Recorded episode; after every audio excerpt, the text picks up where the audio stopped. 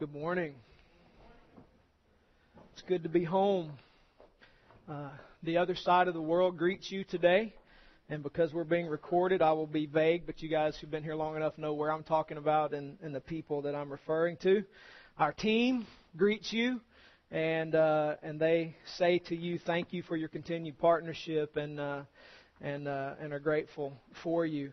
I'm also grateful for you, and thank you for praying for myself and Rob, as we had a nice case of a certain city's revenge on our being there on the back end of our trip. And no doubt the prayers of God's people sustained us so that we wouldn't have to ride on a plane back like that. And I'm exceptionally grateful for your prayers to the Father on our behalf, and He answered those prayers. And so that's awesome.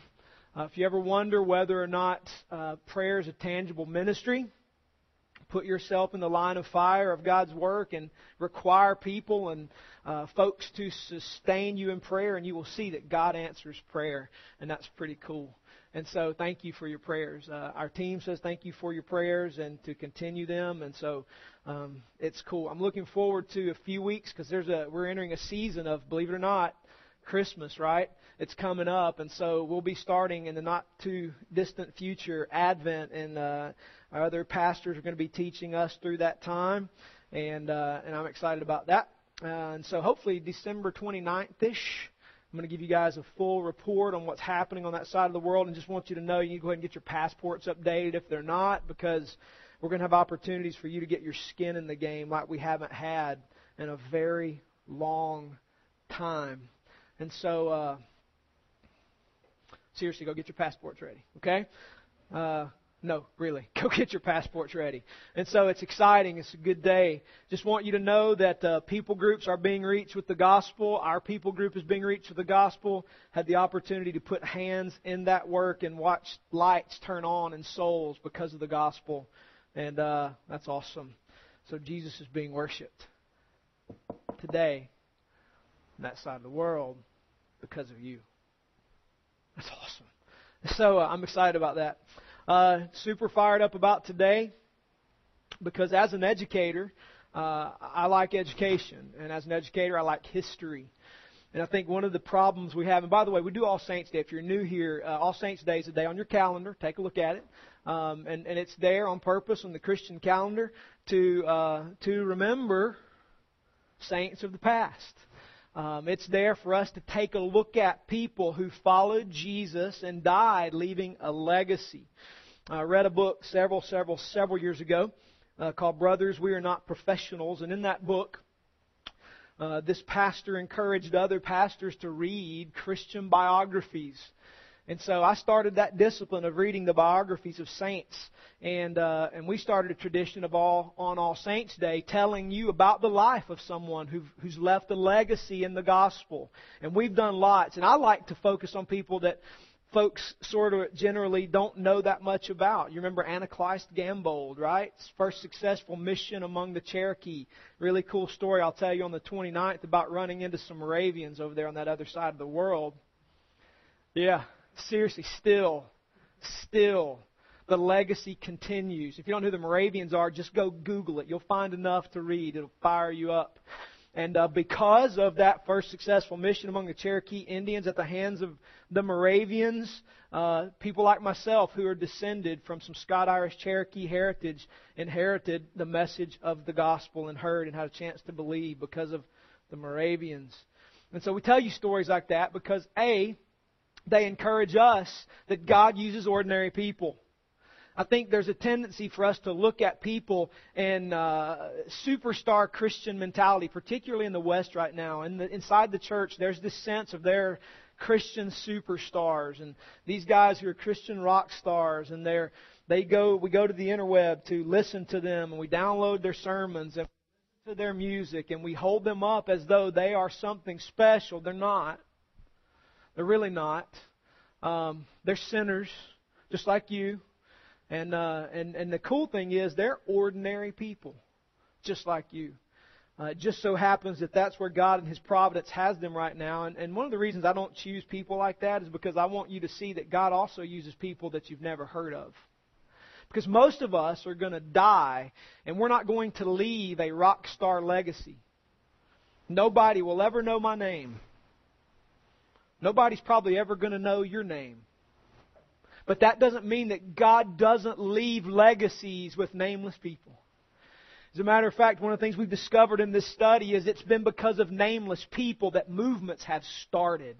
George Mueller's conversion to his view and understanding of the providence of God led to the literal rescue of thousands of orphans in Great Britain because of a nameless man who happened to be journeying through at the same time Mueller was in this one particular place, and he was radically rescued from a flawed system of thinking. God uses nameless people. And so the good news is we're all in that category. And so I tell you these stories because I want you to know that God loves to use nameless people. As a matter of fact, the only reason we know about some of the people in Scripture is because they're in Scripture. I love the fact that in Hebrews chapter 11, there are some people mentioned that many people don't even know that much about who lived a life of faithfulness, right? And so the good news is today, as we take a look at the life of Thomas J. Stonewall Jackson, is you can be encouraged that God can use you even in the middle of complex circumstances that he found himself in as well. I'll be super careful here because I don't want this to come off as an attempt to resurrect the South. All right? That is not the mission, okay?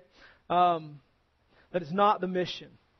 When we come at this issue of studying the Civil War, you cannot rely upon the textbook that you had in high school or maybe even college, unless you had a professor who spent a lot of time talking about the complex issues of the North-South time in our history. You probably walked away with a skewed understanding of what faced our nation in the middle 1800s. I would just say to you, if you think that the Civil War was completely and utterly and totally about slavery only, you need to go do some reading. Okay? Slavery is an evil. It is a moral evil. It is sin, and it is wrong. You hear that? You hear that? And we would not do wrong to spill our blood fighting for the abolition of slavery, right? We've studied the life of William Wilberforce, right? Modern-day slave trade is alive and well, lest you think it's been conquered. It is alive and well, and it's a trillion-dollar industry, and your country participates in it. You just need to know that, because it doesn't do anything to shut it down, right? So I say this to say, lest you think that we walk around with innocent hands, be careful. Okay? You hear that? So this is a much more complicated issue than you can imagine. Does anybody know what the Kansas-Nebraska Act was? Two hands. You need to go read.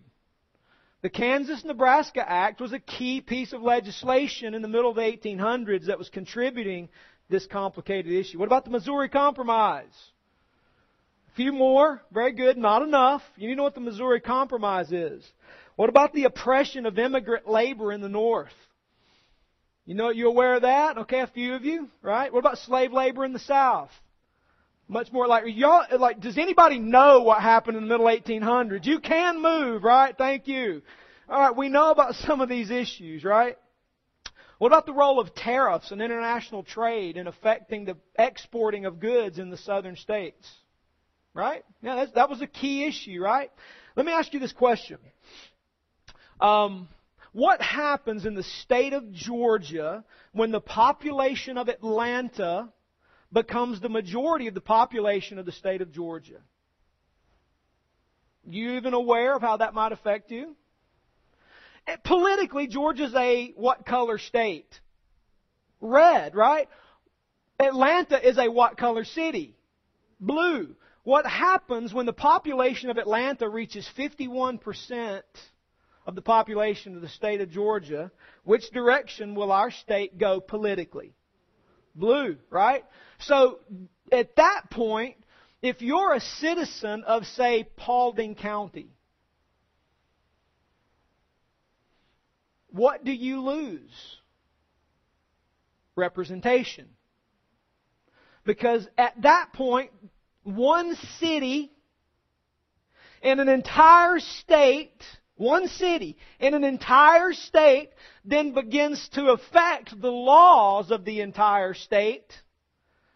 One city. But does that sound fair to you? You're like, I'm not sure if I should answer that question, right? I'm not real sure. It's a complicated issue, isn't it? Because all of a sudden, one city determines legislation for every county in the state. That's how it works, right? And so what we found in the Revolutionary War was that there was a king on the other side of the pond who taxed and did not care that the colonies had any representation whatsoever. Did they have a vote? Come on, do you know your history? Did they have a vote? No! We got fired up about that, didn't we? We started this little thing called the American Revolution, didn't we? Taxation without representation, right? Thank you. That's right. Thank you. And it's a complicated issue, wasn't it? Because still today there are folks who debate, well, gosh, should we submit it to governmental authority? Should we still be under the crown? Or was the American Revolution a good idea? I don't know. If you agree that the American Revolution was a good idea, then you're going to have a hard time criticizing the South for its secession from the Union, because it was the same philosophy, the same logic. What you had because of the Nebraska-Kansas Act, the Missouri Compromise, you had an increasingly lack of representation in Congress for southern states. And ultimately, their votes did not count. And so philosophically, when you read an intelligent account of the southern secession from the northern states, what you'll discover is that philosophically and practically, they almost didn't have an option.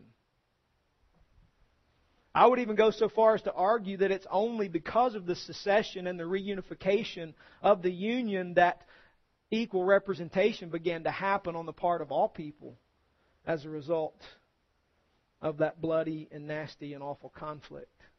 So I say all that to say this. Don't be too quick to judge. Okay? And I'm going to say something about that in a few minutes as we draw to the end of this, because it's going to be real easy to cast a judgmental eye on some of these people when we have perhaps an ignorant understanding of what was going on. It is a false idea to think that every Southerner was a bigoted slaveholder. That is untrue. It is also false to believe that every Northern person was an abolitionist. That also is untrue. As a matter of fact, you'll discover in the history of our country a minority of opinions residing in larger population centers have always driven the political landscape of our country. I mean, it's that way today, right? Just watch the election maps. You pay attention. You know why they do county-to-county tracking? It's because large population centers have a tendency to go one direction when rural counties have a tendency to go another. And they know what's going on. And what you discover is that large population centers have a tendency to drive political issues. And so the bottom line is, large political centers don't always represent the fabric of belief. And if I'm blowing your mind right now, you need to go read. You need to go study. Okay? I want to say this to you about Thomas Jonathan Stonewall Jackson, that he was a gentle warrior. He was a gentle warrior. I'm going to read you a passage of Scripture that I think epitomizes his life. 1 Corinthians chapter 16, verse 13 and 14. And ladies, let me say this to you. I'm preaching your husbands today, okay? I'm preaching your husbands. And I say this because I think this is super important. I think this is super important. It is fallen in God's creative genius to the headship of men to lead their families and men to take a leadership role. And what I want to say to you men today is, it is incumbent upon you to lead, not to follow. And so I want to set before you a gentle warrior that epitomizes 1 Corinthians 16, verse 13 and 14. And I think you'll see as we unpack his life a little bit that there are some things we can imitate. And ladies, I think there are some things that you'd be willing to follow when men imitate characteristics that we'll find in this man's life. 1 Corinthians 16, verse 13 and 14, Paul says to the men at the church at Corinth, he says, "Be watchful, stand firm in the faith, Act like men, be strong. Let all that you do be done in love. Wow. What an awesome statement. Be strong, act like men, but let it be done in love. Let it be done in love. I think this gentle warrior epitomized that. I think he epitomized that. He was born January 21st, 1824 in Clarksburg, Virginia. Just by the way, an FYI, when you take a look at one of the reasons that some of the loyalty laid the way it did in this conflict is you'll discover that when guys like Robert E. Lee and Stonewall Jackson, heck for that matter, even Thomas Chamberlain, the lieutenant colonel of the 20th Maine, who was famous at Gettysburg, which, by the way, is one of the few Christian officers in the Union Army. Just an FYI. Thomas Chamberlain, he's worth reading about. Okay? You'll find that these men viewed their states as their countries before they viewed the United States of America as their countries. For instance, Robert E. Lee, his family produced 4 signers of the Declaration of Independence. And Robert E. Lee had 200 years of Virginia heritage, 80 years of American heritage. And so he viewed his first loyalty to Virginia before he did the United States of America. They viewed those states as their countries. And so you will read their lives and they will talk about their country, and what they mean is their state. And so born in Virginia, Virginians are particularly fired up about their country, i.e. Virginia. And so you'll read that a lot out of the Virginians, and they're particularly proud about that. So just that's for you to know as you read about them. Just know that. January 21st, 1824, Clarksburg, Virginia. His parents are Jonathan Jackson, who was an attorney. His mother was Julia Beckwith Neal. He was one of 4 children. He was the third of 4 children. Some extended relatives, all right? He was a grandson of Colonel George Jackson, a member of Congress. And he was extended relative of Andrew Jackson of Tennessee and would later be President of the United States. Okay? Early life for Thomas Jonathan Jackson, better known as Stonewall Jackson. When he was only 2 years old, his father and older sister Elizabeth died of typhoid fever. He was 2. All right? His father and older sister Elizabeth died of typhoid fever. When he was only 6 years old in 1830, he was 6. His mother was having trouble making ends meet, and she married a gentleman by the name of Blake Woodson. That marriage proved to be a bad experience for the children. He didn't like them. They didn't like him. And so the children were sent to live away with extended family. 1 year later, so he's 7 years old, okay? 1 year later, Thomas's mother died due to complications in childbirth. His half-brother, who survived the birth, would die in 1841 of tuberculosis. So at that moment, Thomas, his older brother Warren, and his sister were parentless. They were orphans. And so they would go to live with his father's relatives. In particular, they floated back and forth between 2, Mrs. White and Mrs. Brake. For all intents and purposes, the children were orphans, and they would have zero advantage. Anything that was to their father's estate went to his relatives, not them. And so they were now orphans. One of the things that his biographer, whose name is Robert Louis Dabney, he was a Presbyterian pastor, but also chief of his staff in the Confederate Army, which is the earliest biography written. It was written right after the war. It's worth going to get Dabney is a great read, but he spoke about from his wife telling stories about him, how he never seemed to possess a levity that a child should probably enjoy growing up. He was very serious. Life had sapped an awful lot of the childhood levity from him, and in many ways it caused him to be more independent than perhaps normal. An example of that is Dabney. I'm going to read you a quote. He says, "He appeared one day at the house of his father's cousin, Judge John G. Jackson in Clarksburg, and addressing Mrs. Jackson by the title of Aunt, which he usually gave her, asked her to give him dinner. While he was eating it, he made the remark, and I think this is kind of funny, in a very quiet tone, "Uncle Brake and I don't agree. I have quit him, and I shall not go back anymore." And so she would continue to say, "No, you need to go back and live." And he says, "Uncle Brake and I do not agree. I have quit him, and I shall not go back anymore." So even as a young child, he had a very independent streak, and he didn't agree with Uncle Brake. And he has quit Uncle Brake, and he's not going back to Uncle Brake anymore. And so that levity of a child escaped him, very independent, could make decisions. That next morning, Thomas set out on foot, 8 years old, set out on foot to travel 18 miles to his uncle, Cummins Jackson, his father's half-brother, who he would live with for the most part until he went to West Point as an appointee to the military college.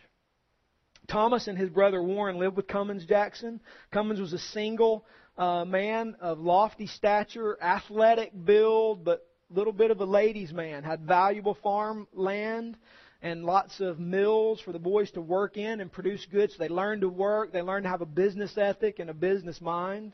But Cummins insisted on the boys going to school, and Warren wasn't too fired up about going to school, even though it was a rural school and a school in which the liberal education wasn't completely available, but they learned to read and write and learned to develop some critical thinking skills. Warren did not want to go to school, although Thomas did. So Warren decides to leave. He's going to quit Cummins.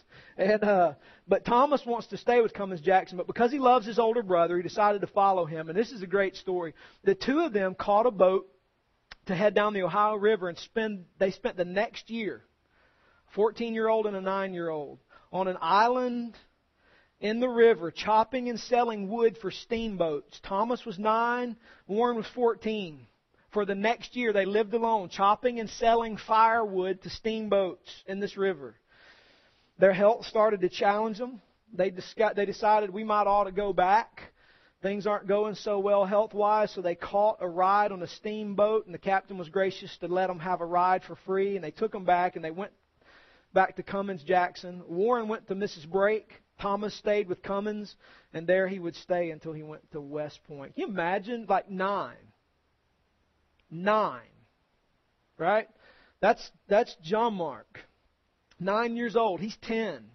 So 1 year less than John Mark, cutting wood and selling it to steamboat captains for a year with his 14-year-old brother. Right? Could you do that when you were 9? Interesting. Right?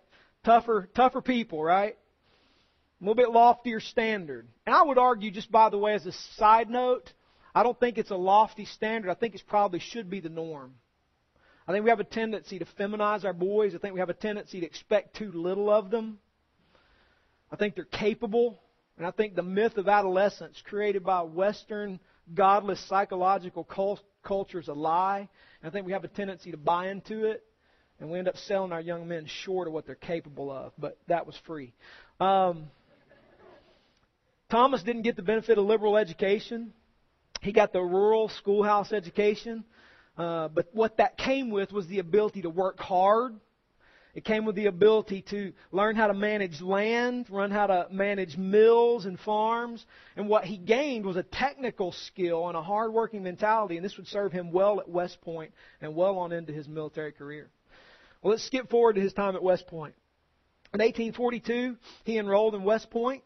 He heard about the opportunity, and he went to seek the appointment.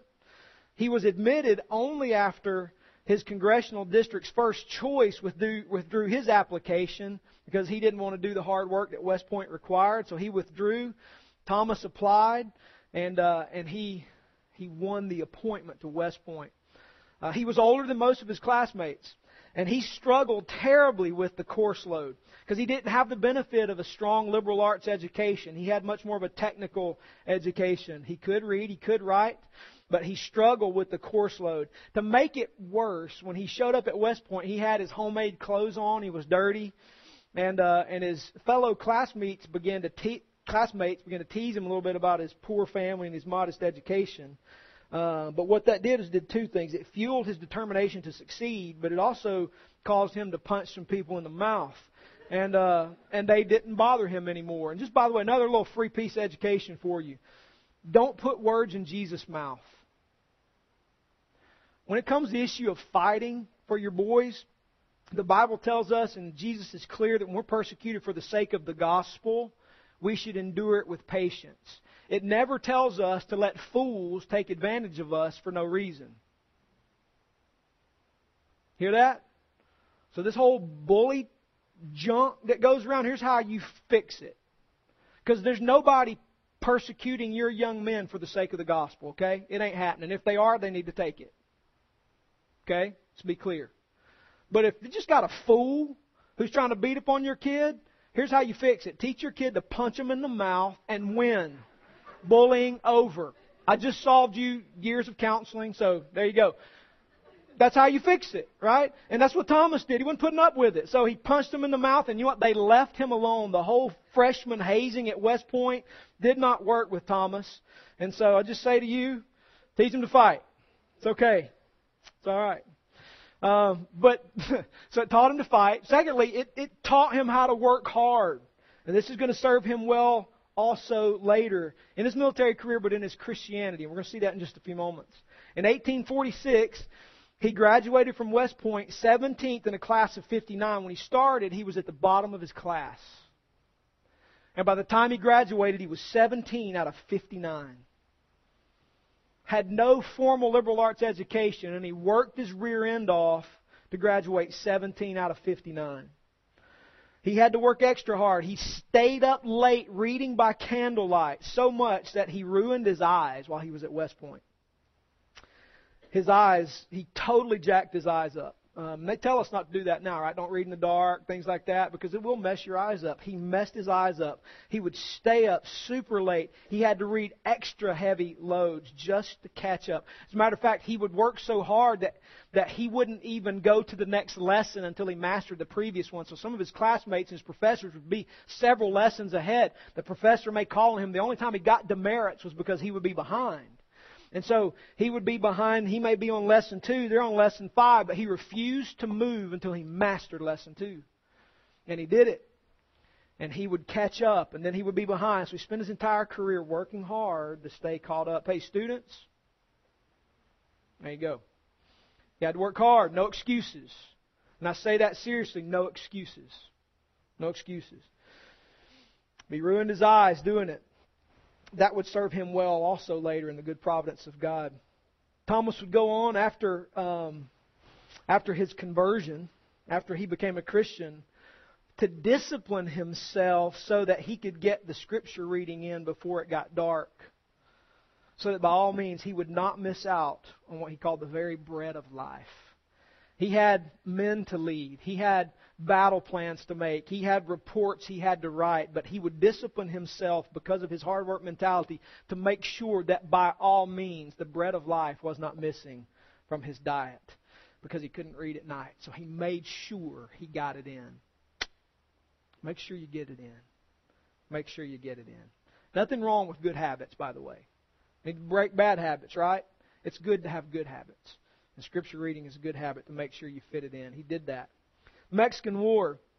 Jackson graduated from West Point in the nick of time to fight in the American-Mexican War. In Mexico, he joined the 1st U.S. Artillery as a second lieutenant. He proved his bravery and resilience in the field, serving with distinction under General Winfield Scott. He participated in the Siege of Veracruz, the Battle of Contreras, Chapultepec, and Mexico City. And it was during this time of war that Jackson met Robert E. Lee, with whom he would one day join military forces in the Civil War. By the time the war ended in 1846, Jackson had been promoted to the rank of brevet major and was considered a war hero. After the war, he continued to serve in the military in New York and in Florida, which leads us to his time after serving in New York and in Florida. He left the military to serve as a professor at VMI, Virginia Military Institute in Lexington. Read you a little bit about the unhealthy spiritual climate that sort of surrounded him during the day. And what I found intriguing about the spiritual climate at Lexington is very much the spiritual climate that we find ourselves in today. When I read this statement that he was marinating, living in this culture. Okay, this was just what he took in. This is the air he breathed every day. All right. not a Christian, but this is the air he breathed. All right, and this is a great statement about the spiritual climate that Thomas lived in. The Christianity of the region was not influential. That's a pretty harsh statement, right? Ministers were few and deficient in intelligence and weight, being chiefly the most uncultivated members of the Baptist communion. God, I hated reading that. We got to do better, man. Or the itinerant fraternity of the Methodists. Like, he's just beating down us Baptists and Methodists. It's terrible. If the citizens saw anything of Episcopacy or Presbyterianism, it was only from the transient visits of sermons of ministers from a distance. The state of religious opinion was just what the observing man could expect from such influences. The profession of Christianity was chiefly confined to the more ignorant classes, and among them, church discipline and Christian morals were relaxed.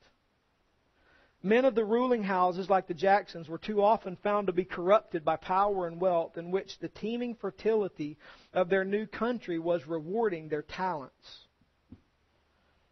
Minds such as theirs, self-educated by the activity and competition of their bustling times, were too vigorous to acknowledge the intellectual sway of a class of ministers who dispensed for their sermons their crude notions of experimental piety and barbarous English.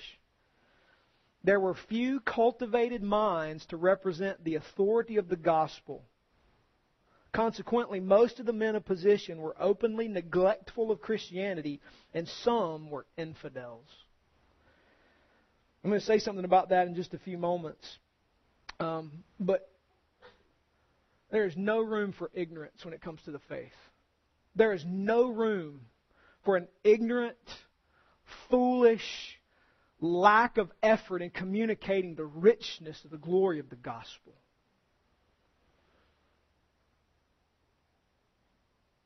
But there was a turning point in this spiritual climate for Thomas, and it came at the hand of Colonel Taylor. Colonel Frank Taylor was commander of Thomas's artillery regiment in the Mexican War. And this is a great, great story. Colonel Taylor's gospel communication, his prayers for his men, he and his care for them worked, according to Jackson, to awaken an abiding anxiety and spirit of inquiry in my mind. He watched Colonel Taylor's care for him, his constant gospel communication, and his prayers for him, and that awakened, according to Jackson, a spirit of inquiry in his mind. What a great story! You know, just so you know, if you are talking to people about the gospel, you may not see the immediate fruit of it, but your perseverance in praying for them, and by all means, if they hear you pray for them, it's okay. Jackson's men would later talk about him being on his knees in his tent in prayer for them by name, because many of them sat around the fire and discussed a very important book that was released in the 1850s. Anybody know what book that might be? Darwin's Theory of Evolution. And many of his soldiers and many of his officers were reading this book and being swayed by this naturalistic view of creation. And Jackson went to prayer for them by name out loud in his tent. And they heard him. They heard him. And many lives were saved because of this man's prayers for them out loud. So you know what? If you're not ashamed of the gospel, it's okay to pull a Colonel Frank Taylor and pray out loud for them. That perhaps you're going with the gospel, your prayers for them where they can hear you, may awaken a spirit of inquiry in their minds. And you never, ever know what may happen, because God used you to awaken a spirit of inquiry in their minds. And that's what happened with Jackson. So that began his spiritual journey. His spiritual awakening in his Christian life began because of Colonel Frank Taylor. And by the way, it's the last time Taylor's ever mentioned in his life. And I think it would not be false to say that the fruit of salvation as a result of Jackson's effort among slaves and among those who were searching for gospel truth could be tied to Taylor's faithfulness with the gospel. But there was a spiritual awakening. It began there. Because Jackson's youth had been passed in a household where Christianity was unknown. And his progress toward the full embracing of the gospel was gradual, extremely gradual. And he was awakened to life in Christ, and he believed the gospel. And not a single moment he mentions an individual event, but a process of awakening and inquiry that led to embracing the gospel. And you know what I think? If we went around the room and we talked about our experience with the gospel, many of us may say the same thing, that there wasn't this exact, necessarily this moment, but there was a process of awakening that took place in me. And that's exactly what happened in him. This process was a 2-year journey for him of suspense. And you know what the suspense was about? About God's acceptance of him. Like he wrestled with the fact that he could be accepted by God as a son and counted not guilty. It was hard for him. How many of us in this room wrestle with that same thing?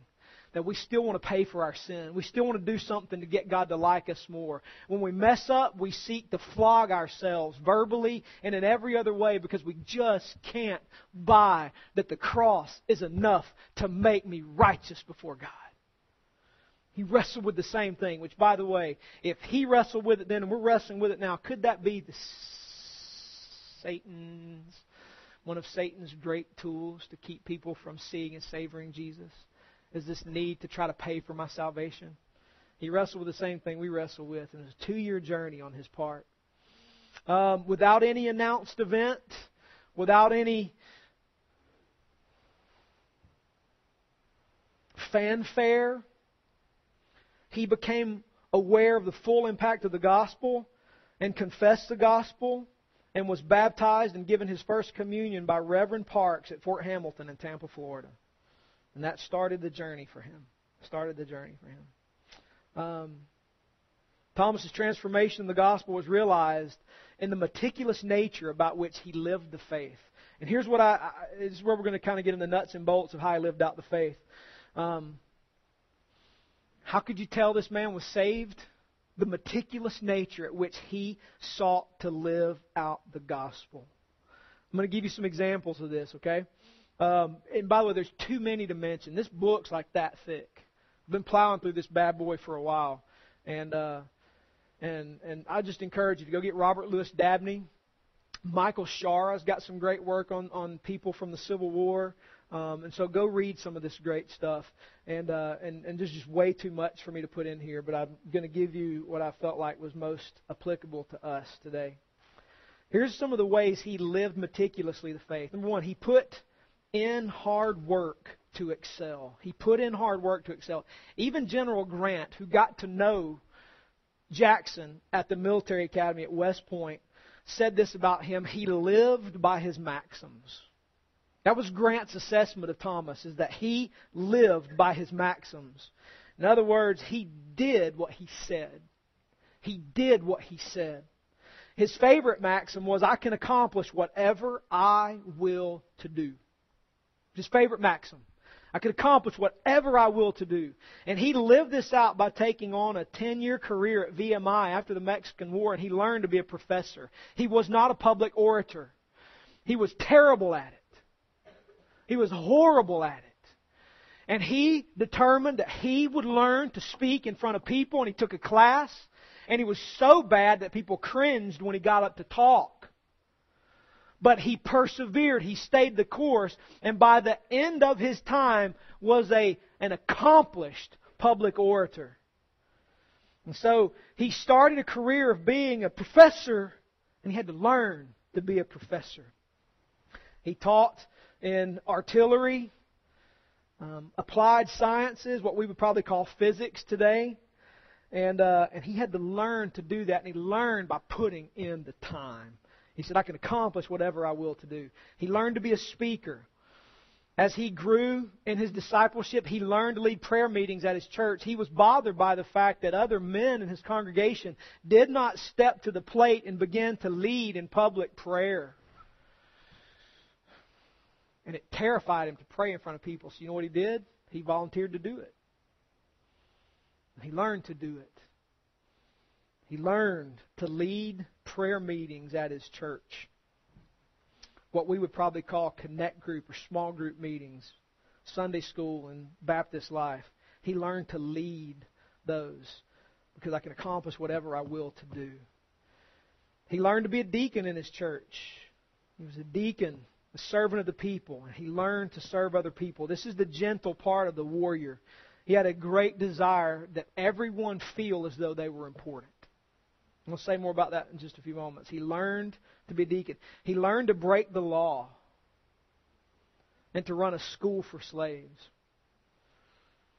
I know it's a complicated issue because last year, you remember, we talked about Dietrich Bonhoeffer, right? We talked about that role, that difficult place for Christians where we have to get where the law of man begins to trump the law of God, and the role of the Christian then to begin to obey God rather than man. That difficult place in the middle there somewhere where we have to obey God before we obey men. He learned to find that place and break laws that broke God's laws so that he could do what was right. Let me ask you this question. Do you have an eye on your culture to know where God's laws are broken because of man's laws? And are you learning how to subvert man's laws in favor of God's laws? That's kind of treasonous, isn't it? The Bible calls us to do it. Read Acts. You judge for yourselves whether we should obey men or God. And what did they do? They obeyed God and took the lashes. He learned to break the law so he could run a school for slaves. If it needed to be done, Thomas Jonathan Jackson did it, and he learned to excel at it. He was not lazy. He was not lazy. You could take this first point of the meticulous living out of the faith, and you could say he simply was not lazy. If it needed to be done, Thomas Jonathan Jackson put his hands to it, and he learned how to do it. Men, there's work that needs to be done in this fellowship. And I praise God for these men who stepped up and said, 1 Timothy 3:1 applies to me. I will learn how to shepherd God's people. I will learn how to shepherd God's people. There's work that needs to be done. And there are men that need to do it and lead the way. If it needed to be done, he learned. I love to watch Josh Hines back there making coffee. High school student, 17 years old. You look at him, you think, God, he's got to be in his early 20s. He's mature beyond his years. If it needs to be done, Josh is going to do it. That's awesome. I can accomplish whatever I will to do. Number two, another way that he meticulously lived out the faith. This is a longer statement, so just bear with it here. I couldn't think of another way to say it. The exercise of temperance. That's an old word, right? Temperance. What does that mean? Like applying temper to our daily life, self-discipline. The exercise of temperance regarding his weaknesses and adherence to his conscience with grace and gentility, never projecting those on his friends and colleagues. He was an exceptionally temperate man, and he had strong convictions, but he never projected them on his friends and colleagues as though they should do what he should do. As a matter of fact, he withheld himself often from projecting his conscience on other people because he didn't want them to feel as though they should obey God the way he was supposed to obey God. Now, that doesn't mean he wasn't passionate about the things that are true for all of us, right? There are certain things. Jesus is God. It's not negotiable. You disagree with that, we're going to have to kick you out. You can't be a Christian if you don't believe those things, right? Those are basic to the faith. But there are some issues that we apply to ourselves because of our conscience that others don't apply to themselves. And what do we have a tendency to do is read those on other people, right? Somebody may say, I don't consume alcohol. Well, others say, I do consume alcohol. And then others are like, well, you're a sinner. Well, no, you're a sinner. And they go at each other. He never did that. He never said that I have this conscience issue and I'm going to project it on you and you should do what I do. He held them. He lived them. But he never went out of his way to make sure somebody felt guilty because he lived out the faith that way. Gentility. But man, he exercised temperance about his weaknesses and adherence to his conscience. Example, alcohol. Thomas Jonathan Jackson mentioned that he avoided alcohol because he tasted it once as a youth and he liked it very much. When asked to join friends in a glass of brandy, Stonewall quipped, and you can almost hear this in that fake Southern sort of thing, which some of us don't have to make up because it just comes out that way. He says, I am much obliged, but I never use it. I'm more afraid of it than of federal bullets. But he didn't turn around to them and say, you shouldn't drink it either. No, thank you. I'm obliged, but I'm more afraid of it than federal bullets. About the Sabbath. This is when he was fired up about the Sabbath, man. He was grieved to the core that his state government and his federal government allowed mail to be processed on the Sabbath. Like, it bothered him to death. Like, he believed that the Sabbath was holy practically. Not just from the gospel perspective of the Sabbath, but on the Sabbath, there needed to be a physical rest that displayed the spiritual rest we've entered in Jesus. And it bothered him that mail was allowed to run on the Sabbath. Tore him up. He was so grieved that he would not even send key correspondence on the Sabbath. Wouldn't do it. Wouldn't open it. If he got a letter that came to him on the Sabbath, he said, if I violate my conscience, then the very thing I stand for is no good. Therefore, if it is of value, God Himself will make time for it tomorrow. And there were times he would get key correspondences from people, and his friends would say, aren't you going to open it? And he goes, I will not open it. God is in charge of the letter, and if the timing needs to take place, He will be in charge of the timing tomorrow. But I will obey today. That's stinking awesome. Whether you agree with Him or don't agree with Him, at least He did what He said. He even got a letter one time from a young lady that had the goods for him, and he liked her too. And his friends, like, they were going to worship. And his friend said, are you not going to read the letter? And he goes, no, I'm not going to read the letter. And he put it in his pocket. And his friend said, well, isn't your mind going to be distracted from worshiping the Lord because that's in your pocket? You want to know what it is? And he says, I will not allow my mind to be distracted. And he went in and he worshiped. And he commented after that it was one of the most glorious times of worship of his entire life. He opened the letter the next day. And all was well. All was well. He wouldn't open it. He was absolutely true to who he was in his convictions, but he never projected those onto other people. And you know, one of the things I think that happens in the life of the body is we have a tendency to hold convictions that aren't biblical necessarily.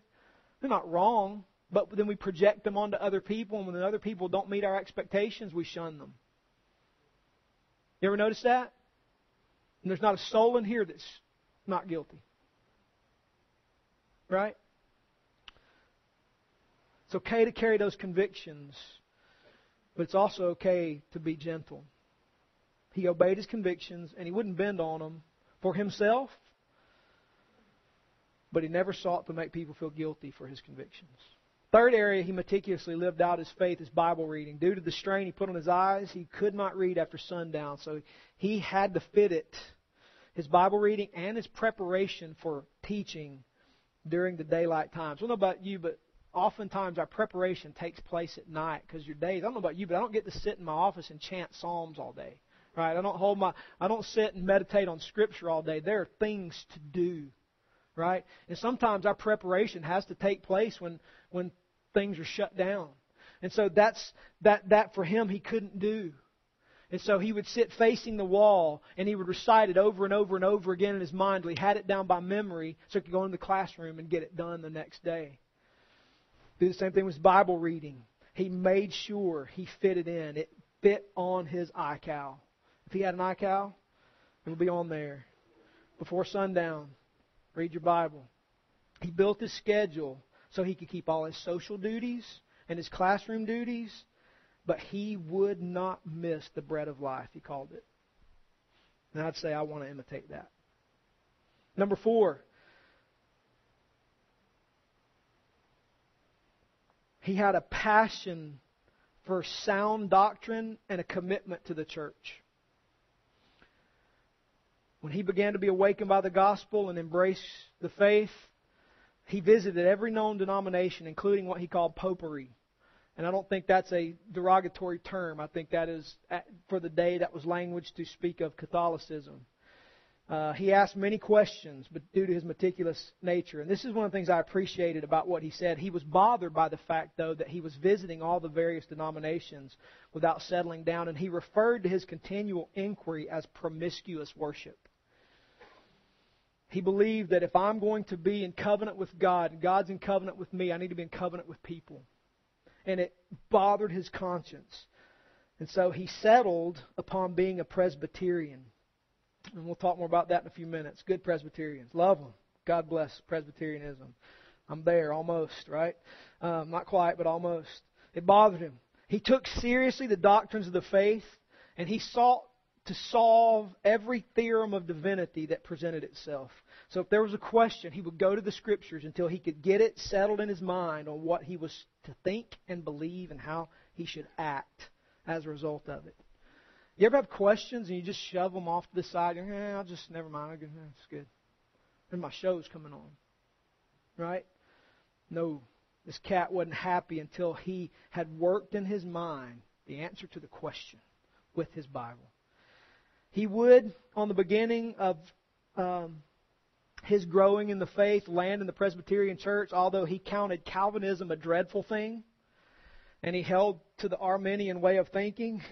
And I love this next statement. This is awesome. And I'm going to say something smart, Alec, but I can't help it.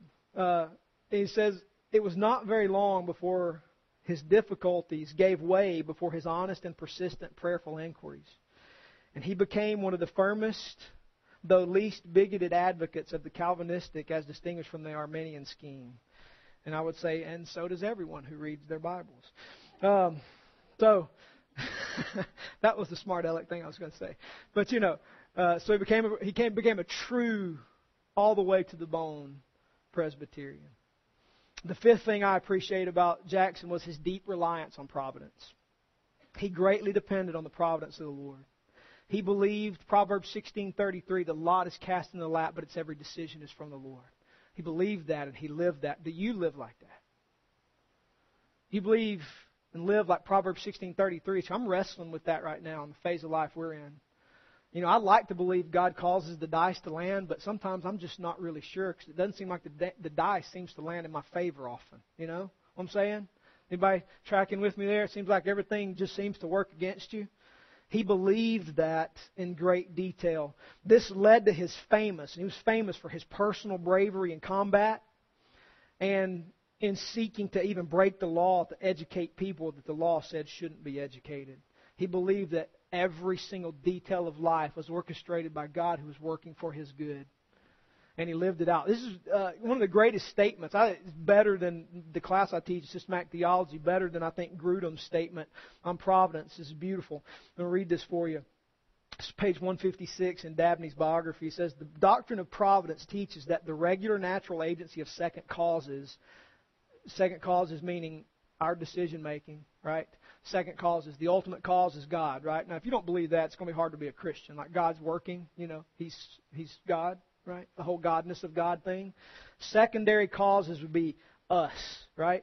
The doctrine of providence teaches that the regular natural agency of second causes is sustained, preserved, and regulated by the power and intelligence of God.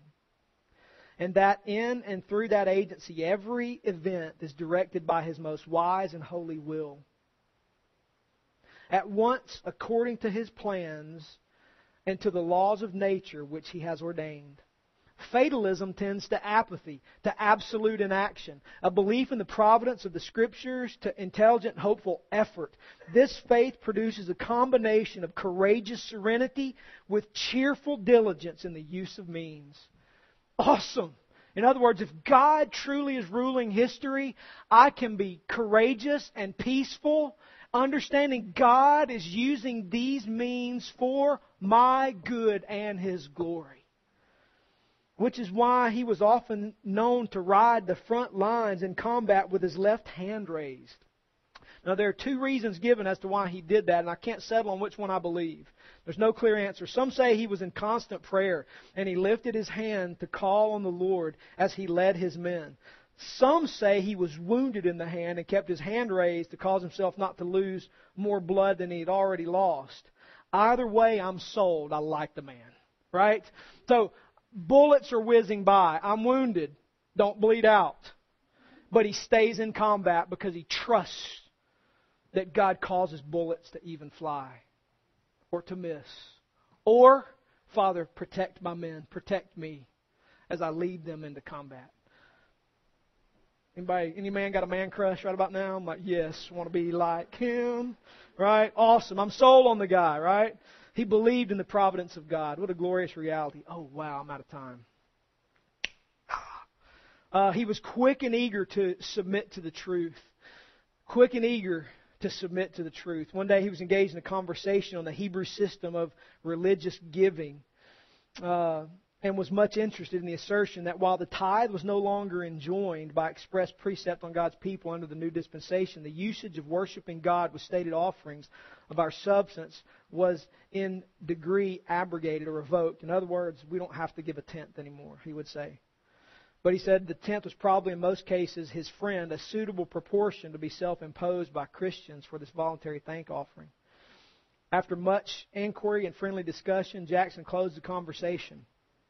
And the next day on meeting his friend, he said that his friend had convinced him of this duty. And what he began to do from that point on was not only give a tenth, but he grew that ratio every year of his giving. So when he was presented with the truth and convinced of the truth of Scripture, you know what he did? He bent his life around it. So when his friend convinced him that, you know, a tenth isn't the standard anymore, which I would agree with that. It's you owe God everything. The tenth is kind of like a good starting point, right? All things belong to the Lord. He said, okay, I'm convinced. And he started to do it, and he grew that percentage every year of his life.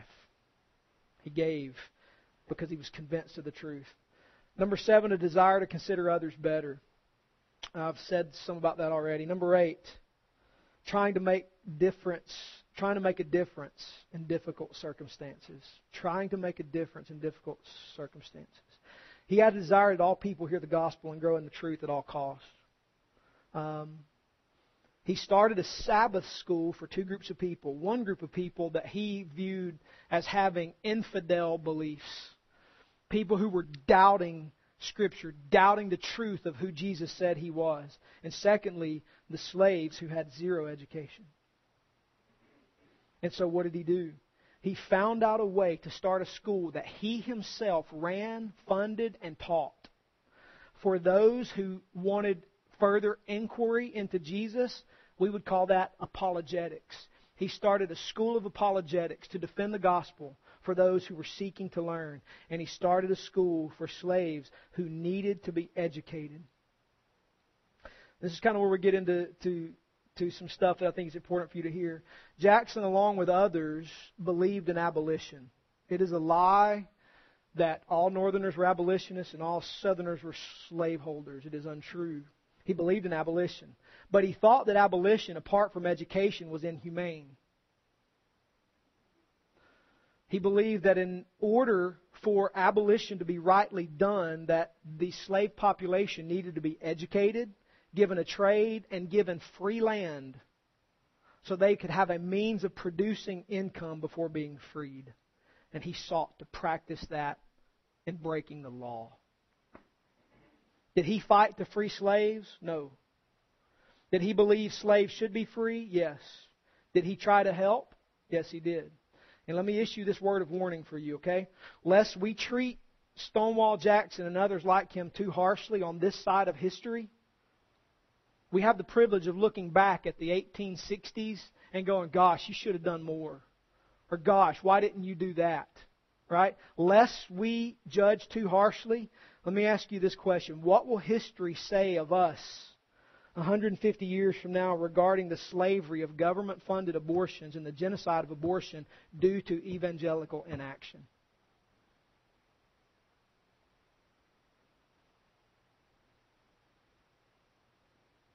Let that one sit on you for a minute. It's easy to look back and go, God, man, why didn't you do more? Why didn't you do more? Why didn't you do more? Well, let me look at us and say, why don't we do more?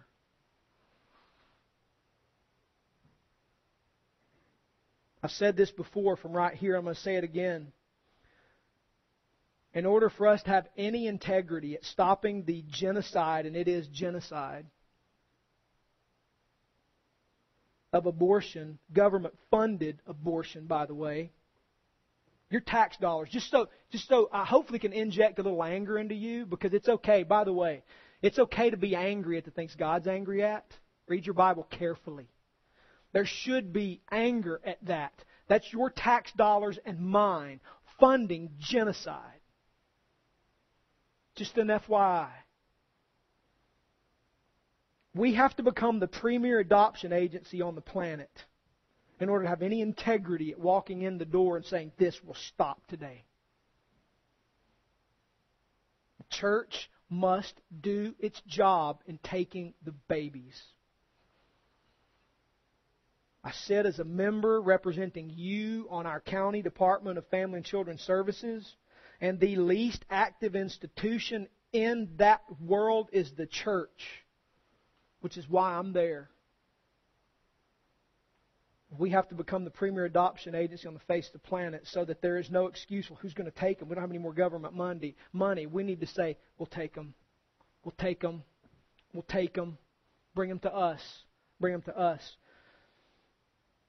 We may have to get arrested at some point. We may have to resist at some point. But lest we judge Stonewall Jackson and others like him too harshly, let us take a look at ourselves and ask those same questions of ourselves. He did what he knew as best as he could at his own cost and his own peril. And I hope that we can say the same thing of ourselves when all is said and done. Finally, in his death, May 2nd, 1863, Jackson was accidentally shot in an early morning scouting of the front line by friendly fire from the 18th North Carolina Infantry Regiment. He was wounded in the right hand, the left shoulder, and left forearm. As a matter of fact, they think that probably getting him to a hospital is probably what killed him more than the wounds themselves. It took nearly a day to get him back to the back lines. He was dropped several times because they were being shelled while they were trying to carry him on a litter, fired at. He was dropped multiple times. He lost a lot of blood. But at a nearby field hospital, his left arm was amputated, shoulder down. On May 4th, he was transported to a second field hospital in Guinea Station, Virginia. And this is where you see his belief in the doctrine of God's providence come full circle. Dabney writes on page 707, "You see me severely wounded." This is Jackson speaking, Dabney recording his words. "You see me severely wounded, but not depressed. I'm sure that my Heavenly Father designs this affliction for my good." Wow. "I'm perfectly satisfied that either in this life or in that which is to come, I shall discover that what is now regarded as a calamity is a blessing. If it were in my power to replace my arm, I would not dare do it unless I could know it is the will of my Heavenly Father." He died of complications on May 10th, 1863 at the age of 39, leaving his wife and baby daughter. His last words were, "Let us cross over the river and rest under the shade of the trees." Who knew what he was seeing? If you've ever had the privilege of being with someone as they pass to the eternal kingdom, it's a pretty cool experience. And who knows? Let us cross over the river and rest under the shade of the trees. What the Lord was letting him see. Lee would comment later, "He lost his left arm, but in losing him, I have lost my right arm." That's how valuable he was viewed to be. I'm going to throw a few conclusions on you, and then we're done. It's okay to take a little extra time today. Nobody's going to fall asleep out of the third-story window and fall and die. You may fall out of your chair, but if so being, that's your fault, not mine. Number one, I want to say this to you. Circumstances do not dictate the man. Father can use any man who will submit to Father. He was an orphan. He had no advantage to himself. God doesn't need the upper class. Father uses any man who will submit to Him, including orphan boys who cut wood on islands just to make money. So don't let your circumstances tell you that God cannot or will not use you. Hear that, men? Circumstances do not dictate the man. Don't let your past rule your future. In Christ and in Christ alone, there is hope that He can take the least and do great things with the least. A little passage in 1 Corinthians 1 ought to encourage you about that. God takes the weak things to despise the strong. You're a candidate for great work if you're the least. Number two, we can work hard with the mentality that if one wants to excel at something, they can. Men, we cannot use the excuse that I can't do it. If you're willing to work hard at it, it can be done. Number three, we should examine spiritual issues thoroughly with a refusal to accept anything less than what is right. Wow. You know, one of the things I find that bothers me today, men, is that usually the spiritual climate of the home and even the school is set by women. The least I find willing to read and study most are men. This is unacceptable. Unacceptable. We should examine spiritual issues thoroughly with a refusal to accept anything less than what is right, men. So I want to challenge you, men. If you're not the spiritual climate of your home, start being such. It is your job. It is effeminate to be anything less.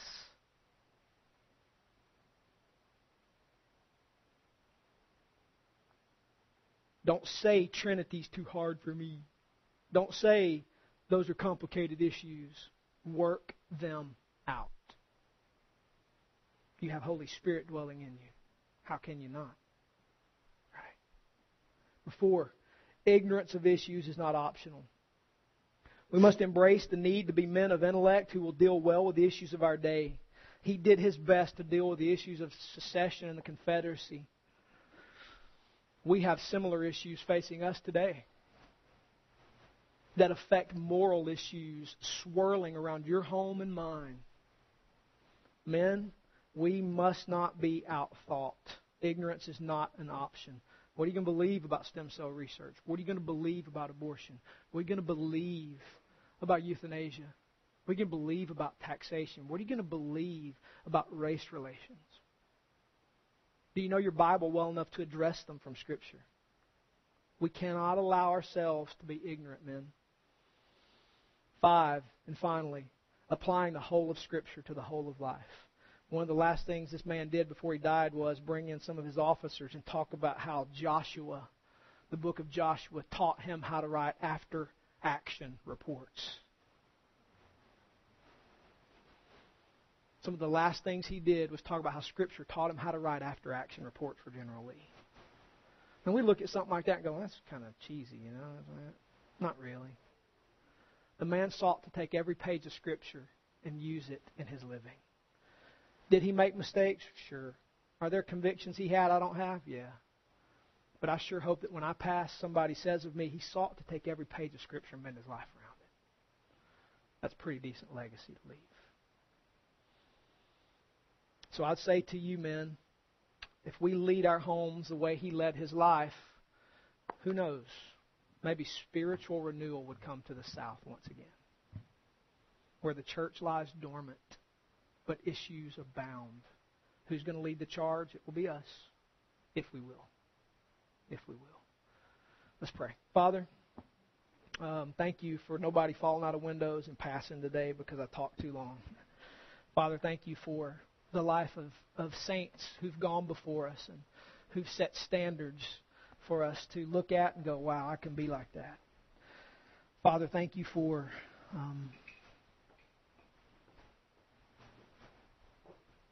Father, thank you for complicated issues to exercise our mind on, to bring the gospel to bear in. Lord Jesus, I recognize that there is no perfect solution until you return and set up the kingdom with you as king. So until then, we've got a broken system. We've got broken things. And we have your word, and we have your Spirit, and we have the gospel, and we have each other. And we pray that you would teach us how to put all those things together in community, life together under the word, to be salt and light. Pray that you'd use Thomas Jonathan Jackson as an example for us to draw upon as someone in history who sought to do just that. even in their failure, but even in their successes. Help us to imitate some of that. Father, I pray today that you would draw us into worship, that we would come near to you to make much of you. Don't let our minds be taken captive by lesser things, but cause us to think on you, well, and to make much of you in song. Hey, I'm just asking you to stay where you are for just a second. I want to say this. We're long, okay? We're long. But don't think that there's anything more important than you right now making much of Jesus. There's nothing more vital than that right now. Okay? You get that? Don't be worried about opening the letter to read it. God in His providence is in control of your day, and your hours, and your moments, your children, radical kids, everything. Take this opportunity to make much of Jesus. And just maybe that will be one of the sweeter moments you have in your history. So, Lord Jesus, we pray that as we come to make much of you, we pray that you would be glorified and we would find great joy in you today. In your name we pray.